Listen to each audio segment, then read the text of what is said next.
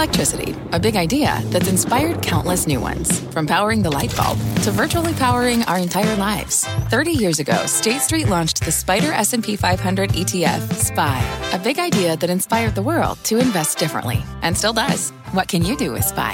Before investing, consider the fund's investment objectives, risks, charges, and expenses. Visit SSGA.com for a prospectus containing this and other information. Read it carefully before investing. SPY is subject to risks similar to those of stocks. All ETFs are subject to risk, including possible loss of principal. Alps Distributors, Inc. Distributor. I'm Jim Cramer, and you're about to hear a sample taken directly from today's CNBC Investing Club morning meeting. Let's get right to it, because it's a very, very busy day. Yesterday, that the Fed did exactly what we told you we were going to do, which is nothing. We have been concerned, as you know, that the Super Six were ahead of themselves, and that's certainly what we saw. Beware that tonight, Apple will guide down second quarter. It will be a disappointment. Yield of 10-year is back under 3.9, and we are doing some buying.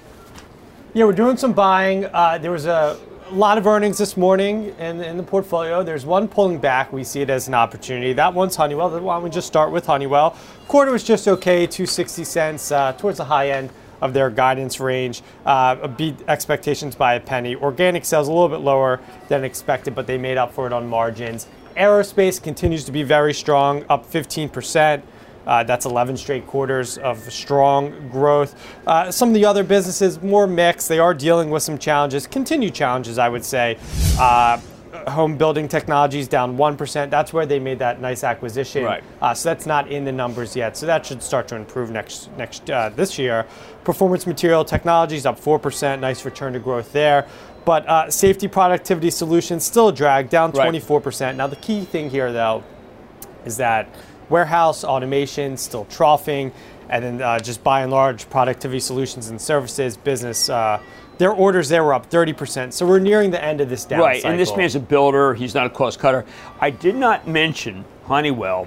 Took pains not to mention Honeywell and Squawk on the Street to give you, particularly new people, because we bought some in the 180s, a chance to buy Honeywell. And I want you to do that. Yeah. I think that this is a major opportunity. When I say major, I mean we bought some. A lot of people might have thought, well, wait a second, why did they do that? And the answer is because it should not be down. It's a mistake. It should be down, but not this amount.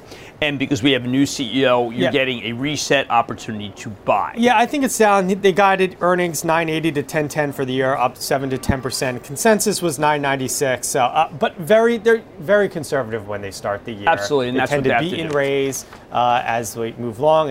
And as these short cycle businesses and the productivity solutions, once they start to bottom, return to growth, you'll see sales start to pick up again, margins improve too. By the way, the total company backlog up 8% year over year, which is pretty good. Very good. They're building a nice backlog of business. And so buy Honeywell. It's a matter of time. And I want you to finish our broadcast, but then I do want you to go buy Honeywell. Start your day with my outlook on the daily market every morning at 10:20 a.m. Visit CNBC.com/morningtake to access all the benefits of being a CNBC Investing Club member. All opinions expressed by Jim Cramer on this podcast and in connection with the CNBC Investing Club are solely Cramer's opinions and do not reflect the opinions of CNBC, NBC Universal, or their parent company or affiliates, and may have been previously disseminated by Cramer on television, radio, internet, or another medium. No specific outcome or profit is guaranteed in connection with your reliance upon or other use of the content from Cramer. The opinions offered in connection with this podcast and the CNBC Investing Club are not an attempt to induce any particular trading behavior, investment, or strategy. You should be aware of the risk of loss in following any strategy or investment discussed in the content from Cramer. To view the full CNBC Investing Club disclaimer, please visit cnbc.com/investing club disclaimer. What's on the horizon for financial markets? At PGIM, it's a question that over 1,400 investment professionals relentlessly research in pursuit of your long-term goals. Specialized across asset classes, but united in collaboration. Our teams provide global and local expertise. Our investments shape tomorrow, today. Pursue your tomorrow with PGIM, a leading global asset manager.